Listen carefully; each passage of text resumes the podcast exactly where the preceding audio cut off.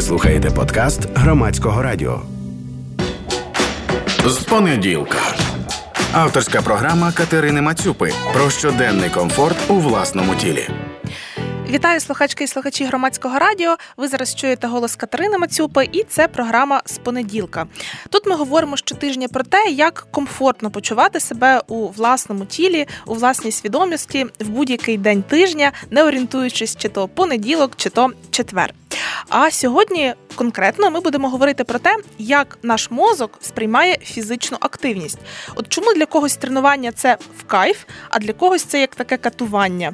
І гість сьогодні це психолог Андрій Заєць. Андрію, вітаю. Доброго дня.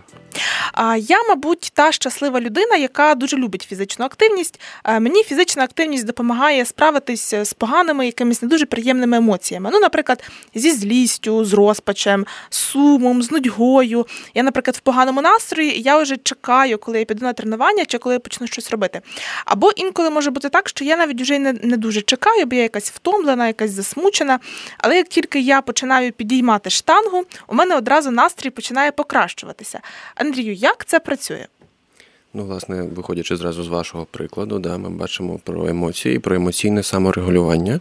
І це один з таких загальних, найбільш обширних е, факторів, як він впливає зазвичай на людей, на їх самовідчуття. Як це впливає?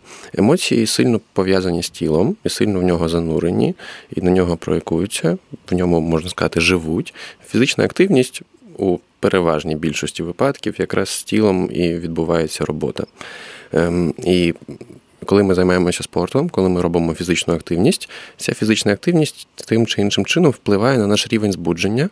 Тобто, якщо ми трохи загальмовані, втомлені або нам якось нудно, то починаючи займатися фізичною активністю, е, організм збуджується, збуджується його симпатична нервова система, тобто те, що відповідає за активність, за втечу від хижака, колись відповідала, але зараз відповідає за те, щоб швидко бігти на стадіоні або швидко, швидко їхати на велосипеді. І е, виділяються, ну, звичайно ж, е, цілий спектр нейромедіаторів: це і серотонін, і дофамін, і ендорфіни внутрішньомозкові. Є навіть дослідження певної давності про те, що як фізична активність е, певний час, якщо йде тренування, за який час. Перезаряджається, перезапускається хімічний склад нервових систем мозку, як оновлюються нейромедіаторні системи.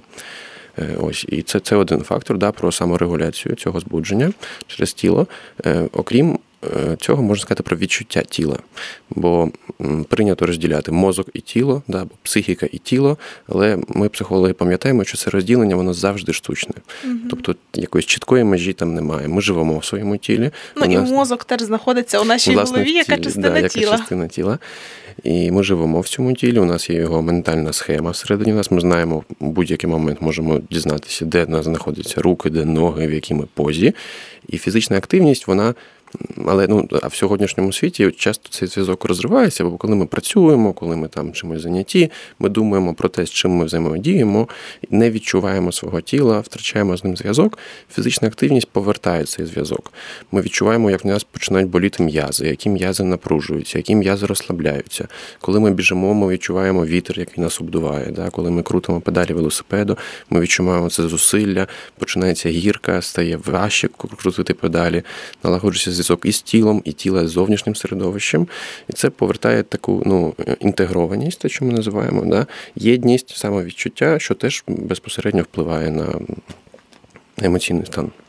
Це зараз говорить в студії громадського радіо психолог Андрій Заєць. А ви, слухачки, слухачі громадського радіо, можете долучитися до нашого ефіру, наприклад, зателефонувавши. Увага! Зараз буду диктувати номер телефону. Це 0800 750 490. Можу ще раз продиктувати, хто не встиг записати. 0800 750 490. Ці дзвінки є безкоштовними. Також ви можете писати якісь свої питання або репліки, або коментарі на наш студійний вайбер. Тільки, будь ласка, на вайбер не телефонуйте, а пишіть. Ми там дзвінки не приймаємо. Номер вайбера 067 67 404 76. І ще раз 067 67 404 76. От я сказала фразу іще раз і згадую інколи. На тренуванні, коли я займаюся, я вже наче хочу закінчувати тренування, ну, якийсь підхід, наприклад, а потім думаю, ні, і ще раз. Ну, це угу. просто така коротенька ремарка.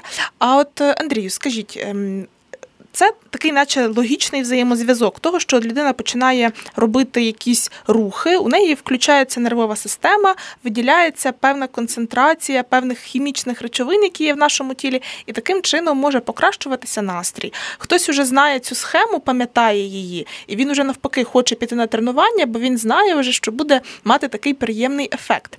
Але це не для всіх людей справедливо. Є люди, які м, кажуть, що вони не отримують задоволення від тренувань. Чому? Одна з гіпотез пов'язана з дофаміновою системою. Е, У мозку так все влаштовано, що жодна хімічна речовина, жодний нейромедіатор ніколи не виконує якусь одну функцію. Він завжди задіяний в різних частинах і виконує різні задачі. І ось дофамінова система вона ділиться на декілька гілок. Одна з них вона якраз регулює рухи, регулює рухи у просторі. Якщо ця система, наприклад, е, стає в дефіциті у похилому віці, то це називають хворобою Паркінсона. І коли ми рухаємось, да, ця дофамінова система рухова вона заряджається. Але окрім цього, дофамін він використовується у системі мотивації, у системі винагород.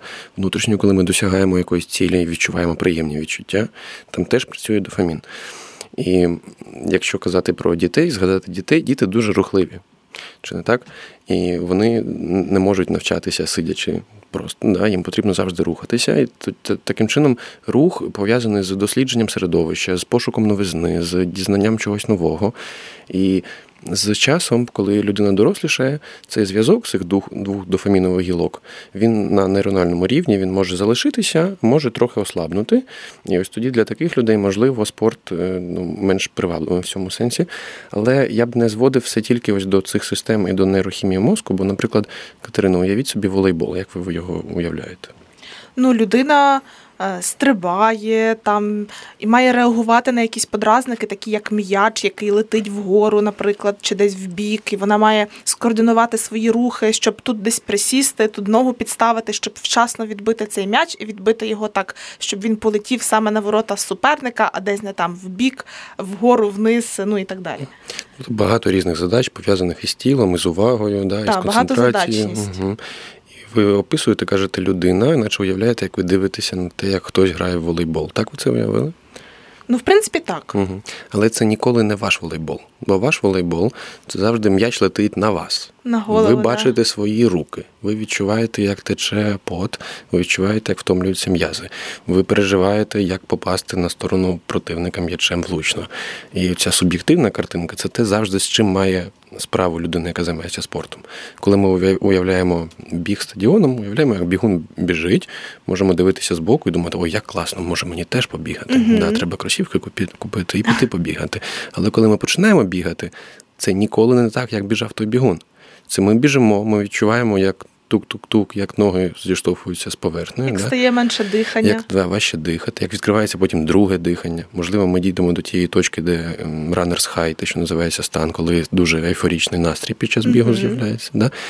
Але спорт, який ми дивимося, як люди його роблять, і спорт, який ми переживаємо, це завжди різні речі. І ось саме, що важливо, це прислухатися до того, як мені, коли я роблю ту чи іншу фізичну активність. Бо, хоча фізична активність, в принципі, вони багато спільного мають один з одним, бо це все про тіло. Але нюанси дуже різні. І якщо вам не подобається бігати, то спробуйте велосипед. Не подобається велосипед, спробуйте гантелі. І взагалі є багато різних способів себе е, розважити. Можна пострибати на стадіоні. Ну от до часів карантину я, наприклад, е, дуже любила групові заняття по фітнесу. Ну вони на будову, на будування тіла там для фігури вони не такі ефективні, як, наприклад, просто силові там вправи. Але мені, наприклад, дуже подобалось там пострибати на степ-платформах. Плюс тут ще є е, така штука, як те, що це займається група, і ти не одна це робиш, і це якось це ж заряджає. От, до речі, питання: от я, наприклад, ем, групові там ігри, такі як там волейбол, баскетбол, спо, ем, футбол, я не дуже їх люблю. Вони у мене там не дуже виходять, я їх не дуже вчилася, і я не дуже якось і хотіла їх вчитися. Можливо, тому що там в мене десь і зріст, не знаю, проблематично, наприклад, в баскетболі там мені було закидувати цей м'яч, хоча виходило інколи закидувати. Але мені дуже подобаються саме групові заняття, фізичні, от такі в форматі фітнесу, де всі стрибають. Чому тут є якась різниця, що це, наче якась солідарність, можливо, спрацьовує, що ви ми от всі заходимо однаково або маємо заходити однаково на цю степ-платформу? Коли ми проговоримо про зв'язок фізичної активності і самопочуття, да, от про тіло ми сказали це такі загальні штуки, але ще ну, речі, які впливають опосередковано, в тому числі соціалізація. Як ми взаємодіємо? Наприклад, в командних видах спорту комусь подобається, бо там є кооперативний елемент всі кооперуються, досягають разом мети, у всіх виділяється дофамін, всі відчувають, що вони досягли мети разом. Це дуже приємно. Але є ще конкуренція в командному спорті, яка може трохи, наприклад, псувати відчуття. Да, і там Хтось там краще закидує, хтось гірше. Якщо людина на цьому концентрується, то це менш приємно. Або якщо там людина ступила, от я, наприклад, то я відчуваю вину перед іншими членами да, команди. Вину, якщо це не попав. Да, да, да. І від співвідношення цих двох, наприклад, компонентів, да, відповідно, чи більше подобається командний спорт, чи менше, але ефект соціалізації, бо ну, будь-яка піти з подругою в кафе посидіти, да, це теж соціалізація, це приємно, покращує настрій, а піти у зал, теж разом щось поробити. Це теж соціалізація. Да, Але це опосередкований вплив. Окрім цього, ще є багато інших опосередкованих впливів. Наприклад, фізична активність як досягнення якоїсь цінної мети. Наприклад, я хочу виглядати спортивно. Да, І я для цього це роблю, бачу результат, і це мені приємно, я відчуваю це внутрішнє винагородження. Або, наприклад, ем, спорт, фізична активність як структурування часу, як заняття. Я знаю, що я там о 8 ранку бігаю, а потім там снідаю, йду на роботу. І це важлива частина, яка дозволяє моєму дню бути якимось структурованим, зрозумілим, спланованим. Ще, окрім цього, люди використовують фізичну активність для того, щоб потрапити у такий медитативний стан, динамічна медитація, е, відволіктися від зайвого, очистити розум, доки біжиш стадіоном, і потрапити в такий трансовий стан для ну знову ж таки для саморегуляції. От ви сказали про структурування часу. Мені, наприклад, це дуже близько, тому що е, колись в певний період життя е, не дуже простий.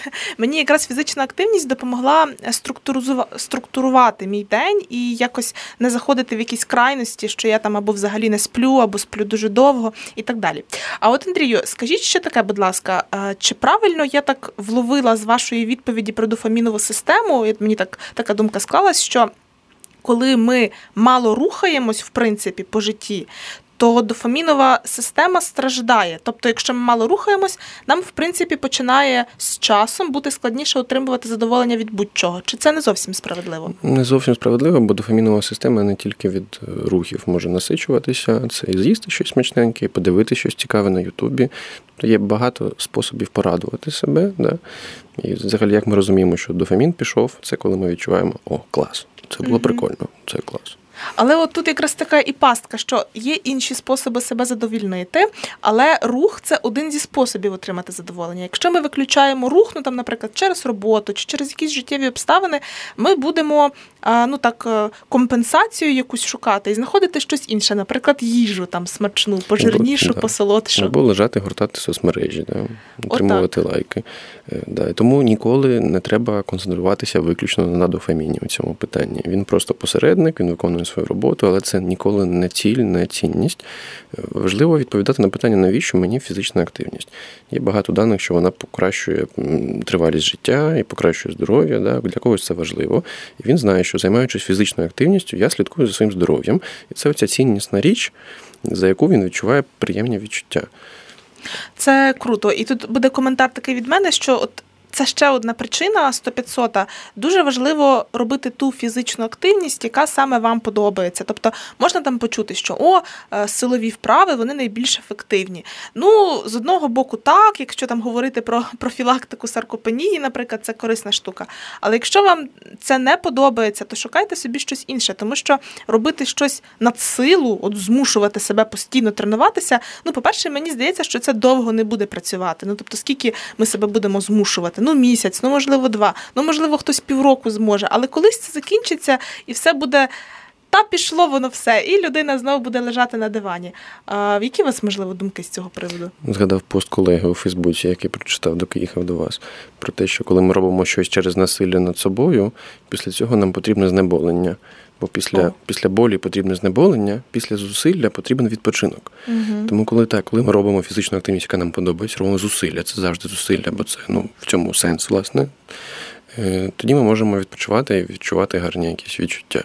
Але коли це через насилля, то це ну, ніколи не призводить до чого кращого. Це призводить потім, що треба якось компенсувати це, або з'являється прокрастинація, або якісь замісні штуки, алкоголь, або ще щось.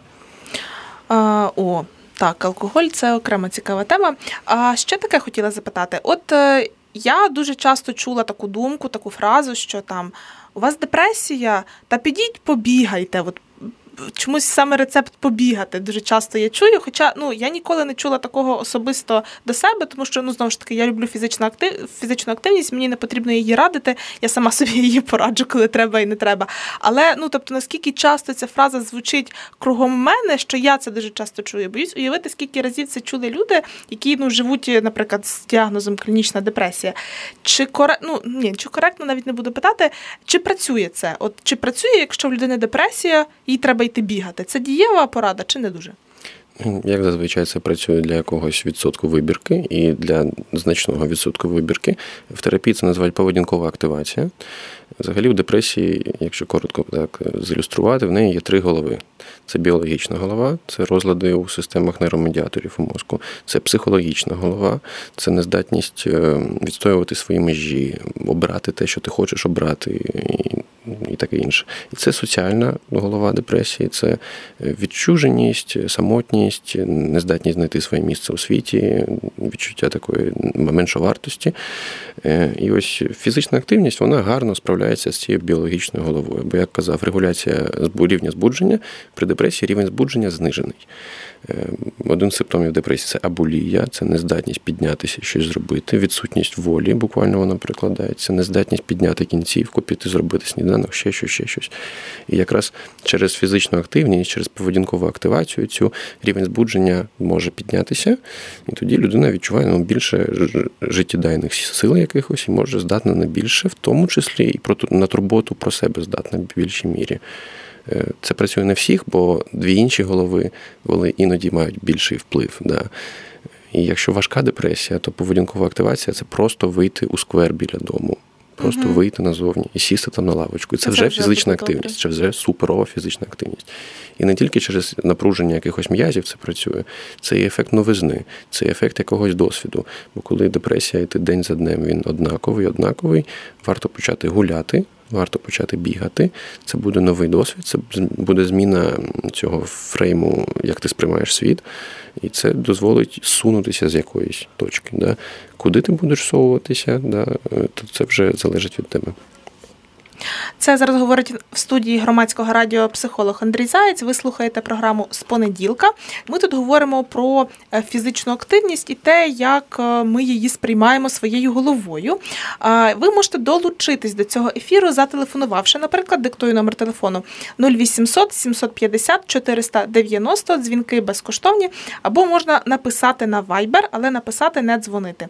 Номер Viber 067 67 404 76. А я поки от е, говорила про номер телефону, згадала таку е, смішну картинку, яка ну мені особисто думаю, що вона не дуже відповідає дійсності, але мене вона все одно кожен раз веселить. Це така картинка, що е, ми відчуваємо задоволення після тренування, тому що наш мозок радіє, що це знущання нарешті закінчилось. Е, скажіть, тут є якась доля правди чи не зовсім? Тренування супроводжується якоюсь біллю в якійсь мірі. М'язи розтягуються, втомлюються, все таке, все таке. Е, коли організм відчуває біль, він виділяє ендорфіни. Повністю це внутрішні морфіни, і це фактично знеболювальне, яке організм сам собі створює. І ось для того, щоб знеболитися від якихось відчуттів, що були на тренуванні, власне, вони виділяються, і це радість да, про те, що воно закінчилося. Клас, ендорфіни це знеболення, які створює організм. Правильно угу, я вловила? Так, так. Клас. Я от ніби це теж колись чула, але це все одно якась угу, така угу. крута думка, що ендорфіни це по суті таке для нас е, знеболення. А, Це класно. Це навіть молекулярно ті самі знеболювальні, майже які в лікарнях можуть вам дати, тільки організм сам для себе їх синтезує. І пов'язано з цією темою є таке поняття, як ворота болю, тобто е, діапазон, в який ну, може проходити багато больових відчуттів, коли нам дуже боляче, може він бути вущим, і тоді ми менше больових відчуттів. І ось ендорфіни, вони ці ворота болю регулюють. І, наприклад, я згадуючи е, ваші приклади про те, що коли там зла, йду там гантелі тягати з, з анонсу, е, то це теж через оцей ендорфіновий спорт е, людина може регулювати, наскільки їй боляче, наскільки людина відчуває емоційний біль в якісь важкі моменти. І мені отут е, одразу буде цікаво поговорити про е, залежність від спортивної активності. Е, чесно, мені інколи здається, що в мене є якась залежність від спортивної активності, але перш ніж ми про це поговоримо, ми послухаємо важливу інформацію. З понеділка. Авторська програма Катерини Мацюпи про щоденний комфорт у власному тілі. Вітаю слухачки і слухачі громадського радіо. Ви знову чуєте голос Катерини Мацюпи. Якщо хтось тільки приєднався, то це програма з понеділка. І ми сьогодні тут говоримо з психологом Андрієм Зайцем про те. Чому ми любимо чи не любимо фізичну активність? Чи може вона нам допомагати боротися з якимись поганими емоціями, чи може не допомагати? І от ми перед тим як ем, піти на рекламу, говорили про те, що чи можна зайти в якусь таку залежність від фізичної активності. В хімічному сенсі навряд, але психологічна залежність може утворюватися, особливо коли фізична активність використовувалася деякими способами, які раніше обговорювалися, наприклад, для структурування часу. Да? Якщо фізична активність якось пропадає, структурування часу може посипатися, і тоді людині стає тривожно, якось не по собі. Це поведінково змушує її повернутися до фізичної активності. Тому так такого роду залежність може бути. І це ну, неприємно, наприклад, якщо ви поїхали у відпустку, відчуваєте себе погано від того, що там перестали займатися спортом, е, то це може бути проблема. Але якщо вам окей, коли ви перервали тренування на якийсь час, да, то залежності немає. Оце така одразу підтемка: то чи продовжувати тренування, чи не продовжувати на відпустці. Я думаю, що це кожна людина сама собі має дати відповідь, тому що з одного боку ми можемо так вирішити, що ми не будемо тренуватися, бо ми відпочиваємо там від всього і від тренувань в тому числі. Або ми можемо вирішити, що тренування ми залишаємо, тому що це те, що нам подобається, це те, що нам робить приємно. І тренуватись ну не обов'язково ж завжди возити з собою тренажерний зал, щоб потренуватися. Там тренування з власною вагою це теж дуже хороше тренування. Якщо це біг то теж можна багато де побігати. Ну там просто часто це буде таке питання у взутті, я би навіть сказала. А ви слухаєте гро... Так? Да, побігати просто біля моря на світанку, дуже екзистенційний досвід, дуже може вас насичити у відпустці. Так, так, це дуже класно. Ну, У мене є досвід е, тренувань ранкових силових на березі моря. Це теж дуже класно, це незабутні відчуття. Ну, от Я, наприклад, люблю з музикою тренуватись, але на березі моря класно відключити будь-яку музику і слухати оці там чайки, угу. шум моря. Це теж дуже медитативно, це дуже заряджає. І ось Це дуже круто. у цих прикладах дуже класно просліджується ця різниця, бо тіло те саме, м'язи ті самі. Що вдома, що на березі моря, так само все напрягає, напружується, що робить різницю сприйняття людиною того, що вона робить, контексту, настрою, якихось думок, і що це означає для її життя, що це означає для її буття. Слухачки і слухачі громадського радіо можете долучитись до нашого ефіру номер телефону 0800 750 490 або номер вайбера 067 67 404 76.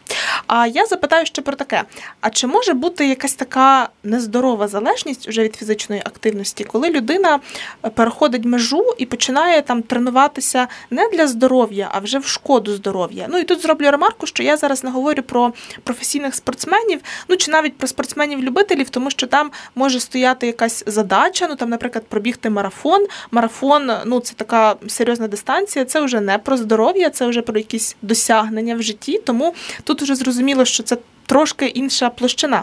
Але якщо ми говоримо про формат, коли от людина ходить у тренажерний зал, там на ну вона так собі вважає, що заради здоров'я, чи тренується вдома заради здоров'я, але Чомусь ці тренування починають ставати щоденними або там ну п'ять разів на тиждень дуже інтенсивно, по півтори, по дві години. Людина там уже не відновлюється, але от все одно вона постійно, постійно в цьому якомусь такому режимі. Чому так відбувається? Будь-яка людська діяльність, коли вона виконується якось надмірно або якось не знаючи техніки, як воно треба робити, вона може приносити шкоду. Мотиви цього перенасичення можуть бути різні. Знову таки, е, мені ну, на думку спадають соціальні якісь мотиви. Е, наприклад, конкуренція да, з якимось ворогом. Я хочу ходити і перекачатися, так щоб піти і всіх перемогти. Е, або, наприклад, ем, гіперкомпенсація якогось комплексу. Наприклад, якщо є булінг якийсь у школі, то підліток може піти і почати це гіперкомпенсувати через качалку, через ще щось. І тоді е, відбувається сув мотиву трохи, да, бо фізична активність вона стає е, таким трампліном для досягнення якоїсь мети, яка б змогла би послабити внутрішній біль. Якимось таким інструментом. Да, да. І до цього ми казали, як фізична активність послаблює внутрішній біль. Але тут вона стає такою умовою і таким інструментом, який завжди ну, і б'є назад також. Може бути розплата від цього. І ще що можна додати. Ну, якщо да, якщо багато тренувань, то там можна фантазувати про те, що людина щось там заміщує. Наприклад, у людини недостатньо соціальна якась соціалізація, і немає подруги, з якою можна піти в кафе, да, або друга. Тоді він йде до спортивного залу і там отримує або пробує отримати те, чого не вистачає людині в інших сферах. Ну, мені здається, ще якась ціль це може бути. Ну, це те, що я бачила з прикладів, коли, наприклад, людина пішла в тренажерний зал, у неї з'явився якийсь результат. Там вона, наприклад, схудла, чи там у неї виросли м'язи, чи просто тіло почало по-іншому виглядати. Це людині дуже подобається, і вона така. Вау, я хочу продовжувати цей ефект. Ну але правда в тому, що коли людина тільки починає займатися, то ефект він в принципі доволі швидкий, тому що організм так реагує на такий новий стрес, наскільки я розумію. Але з часом, там, коли вже людина скинула якісь кілограми, коли вже в неї там просвічуються якісь м'язи, то ну далі, ну, по-перше, тут питання, що таке взагалі далі, тобто нам жирова тканина ж теж для чогось потрібна. uh І людина хоче от йти все далі і далі, і вона вже не зовсім розуміє, чому, наприклад, на початку ефект був швидкий, а тепер він вже повільний. І вона вирішує, ага, значить раніше я займалася три рази на тиждень, а тепер буду займатися п'ять разів на тиждень, а потім сім разів на тиждень, а потім двічі на день, щоб був результат. Але так не працює, бо так ми зайдемо в такий дуже стресовий стан, ми не будемо мати відносин відновлення, і взагалі місяця так можна собі отримати якісь інші проблеми. Угу. Тут знову чую про сув мотиву, бо коли результат був, да, то було зрозуміло, для чого це робити. Результат пропав, треба робити якось частіше, більше, більше, більше. Але пам'ятаємо, да, що е, фізична активність може сама для себе бути мотивом. Просто від від того, що мені приємно це робити, я можу це робити. Коли є якась ціль, да, то ця ціль може трохи збивати і приводити до таких наслідків. І ще, наприклад, є Іноді нам здається, що ми можемо бути ідеальними. Так так вже трапилося, так культура нас виховала або батьки. І фізична активність культурно позиціонується як один з елементів, як воно бути ідеальним. Да? Бо ідеальна людина, вона ну, підтягнута, вона бадьора, вона здорова, розумна, красива, ну все далі. далі, Це те, що там часто транслюється навіть в тих самих тренажерних залах, наприклад, угу, ідеали тіла, які там показуються. Ми це говорили з фітнес-тренеркою е, Алісою в цих ефірах, що в принципі е, люди, які рекламують спортивні центри це часто такі атлети, спортсмени, які перед цією фотосесією сиділи на специфічному харчуванні. В них був специфічний графік, щоб просто дійти до такого стану, побути в ньому один-два дні і вийти з нього. Mm. А люди, коли бачать таку рекламу, вони сприймають, що ну це ж треба постійно себе підтримувати в такому сухому стані. І починається якась така дивна поведінка. Будь-який ідеал, він за визначенням, це точка, яку ніколи не можна досягти, до неї можна тільки прагнути. І чим ближче ми до неї наближуємося, тим більше зусиль і уваги нам потрібно, щоб туди дійти. І тому так це може виснажувати, коли ми надто близько приходимо до ідеалу, як у грецькому міфі, коли підлітаємо до сонця, то воно опалює нам крила, і це відбувається і в таких випадках. От я люблю, коли ми е, в цих ефірах досягаємо до якогось такої моменту, коли ми згадуємо філософію, коли ми згадуємо грецьких е, мислителів і так далі. Я особисто це дуже люблю. А ми, от ще в ефірі, тут впродовж цього ефіру, згадали так дуже побіжно. Ви сказали слово алкоголь, прозвучало це слово. Скажіть, будь ласка, от алкоголь е, багато для багатьох людей це така річ, яка ну теж підіймає настрій. Але ну я багато вже говорила в цих ефірах і буду говорити ще про те, що не існує безпечної дози алкоголю. Взагалі це міф. Але от як алкоголь впливає на нашу на нашу, на нашу систему задоволення? Почну з давніх греків, вони виділяли три стадії алкогольного сп'яніння: е, стадія лева, стадія мавпи і стадія свині. І, в принципі, всі ці три стадії будь-яка людина може відчути на собі. Е, як він впливає, мозок такий багатошарова дуже структура. І одні нейрони гальмують інші, а ті збуджують ще якісь нейрони, і воно все так переплетено. І оці стадії алкоголю якраз за рахунок того і виділяються, що на якихось дозах алкоголь гальмує нейрони які гальмували нейрони, які збуджували. І тобто стадія лева, коли є збудження, хоробрість, я можу робити. Коли більше алкоголю з'являється в системі, ще якісь нейрони гальмуються, які до цього робили якусь штуку. Наступає стадія е, мавпи. І там людина вже погано контролює кінцівки, свої Да, рухи, да, да. Але соці- гучність. Але соціально вона розгальмована, вона може говорити різні неприємні речі, ще щось, ще щось. І ну, коли багато алкоголю, то він вже все загальмував, і людина м, попадає безпритомно. Як це пов'язано з винагородою, механізмом винагороди і задоволення? Е, Вони теж ці системи пов'язані з системами гальмування і збудження.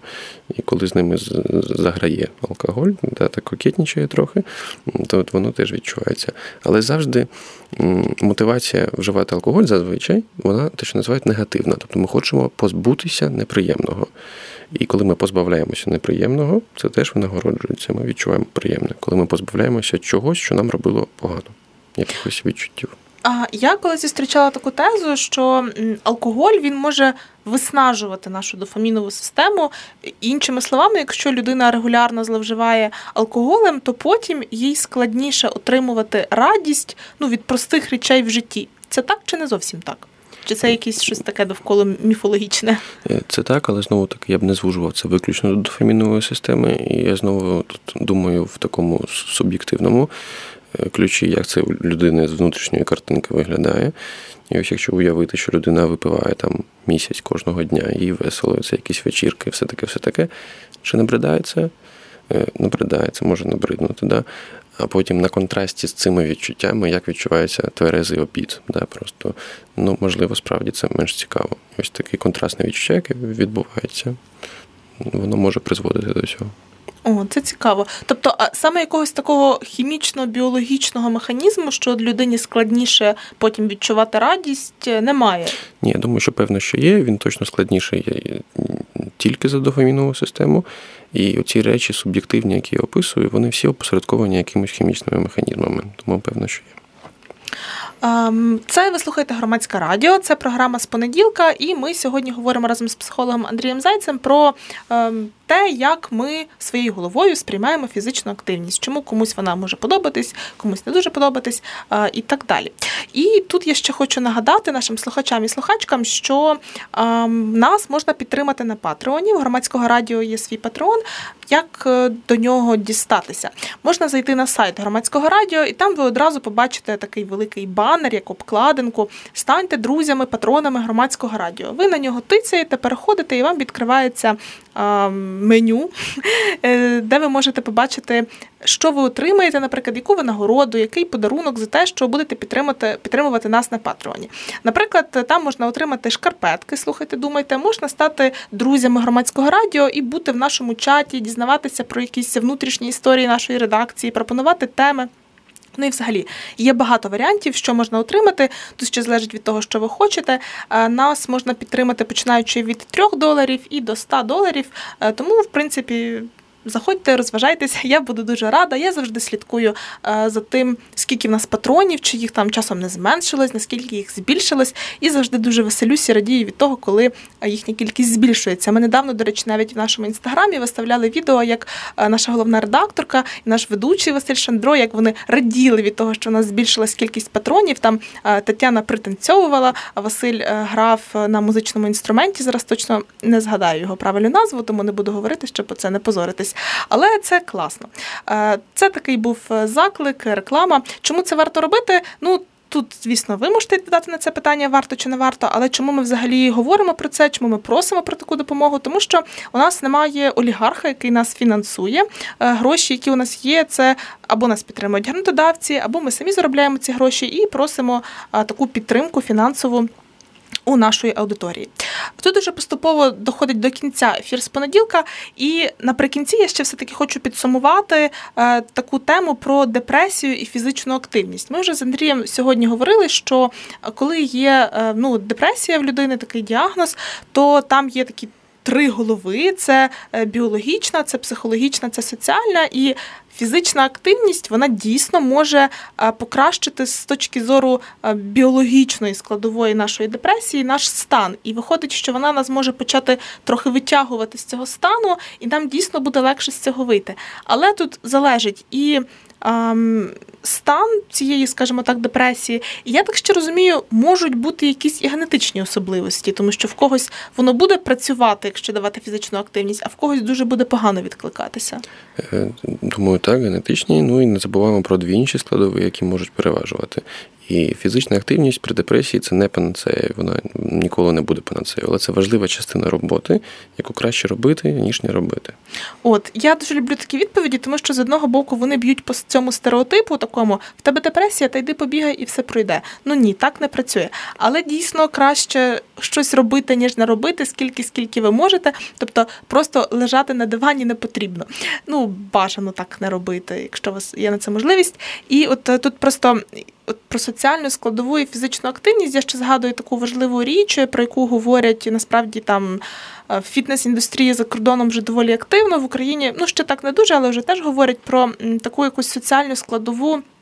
В тренажерних залах або навіть на вулиці, коли люди займаються. Тобто е, людина, наприклад, е, має зайву вагу помітно, чи там ожиріння, і їй через це е, соромно робити там будь-яку фізичну активність. Е, Тому тут у мене такий коментар. По-перше, звичайна ходьба це теж фізична активність. Вийти в сквер, посидіти на свіжому повітрі, як уже сказав Андрій, це теж активність, і це теж для нас корисно.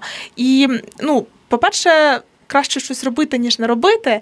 А по-друге, якщо ви, можливо, та людина, яка там може когось ображати, чи говорити там, ах, там ти товстий, чи товста, чи ще щось, е, не робіть так, будь ласка, це не красиво, це не вічливо, це завдає дуже великої е, шкоди тим людям, які це можуть чути. І я, до речі, це знаю з власного досвіду, тому що коли я була дитиною, я була. Е, Такою великою дитиною, ну у мене було дитяче ожиріння, і я знаю, наскільки це може бути образливо. Тому закликаю всіх бути чемними. І Так. до, того ж, ти, е, коли ти казала про патреони, про танці, як ви у студії раділи, танці це теж фізична активність. Якщо, якщо вам не подобається біг, то можете танцювати. Так, це абсолютно точно. Е, Танці, ну тут знову ж таки не любителя. Е, Для мене танці не знаю, мені вони не дуже заходять з багатьох причин, але мені, наприклад, заходить степ аеробіка. Але танці це абсолютно класна фізична активність, тому що це і кардіонагрузка, і десь може бути і силова нагрузка, якщо ви там активно присідаєте, і так далі. Тому включаємо свою фантазію і все, що нам не завдає шкоди, все, що нам подобається, ми робимо. Ви слухали програму з понеділка. В студії працювала Катерина Мацюпа, а моїм гостем був психолог Андрій Заєць. Ми говорили про те, чому фізична активність може допомогти нам справитися з поганими емоціями, і чи може вона допомагати при боротьбі з депресією. Слухайте, думайте. З понеділка на громадському радіо. Ви слухали подкаст громадського радіо.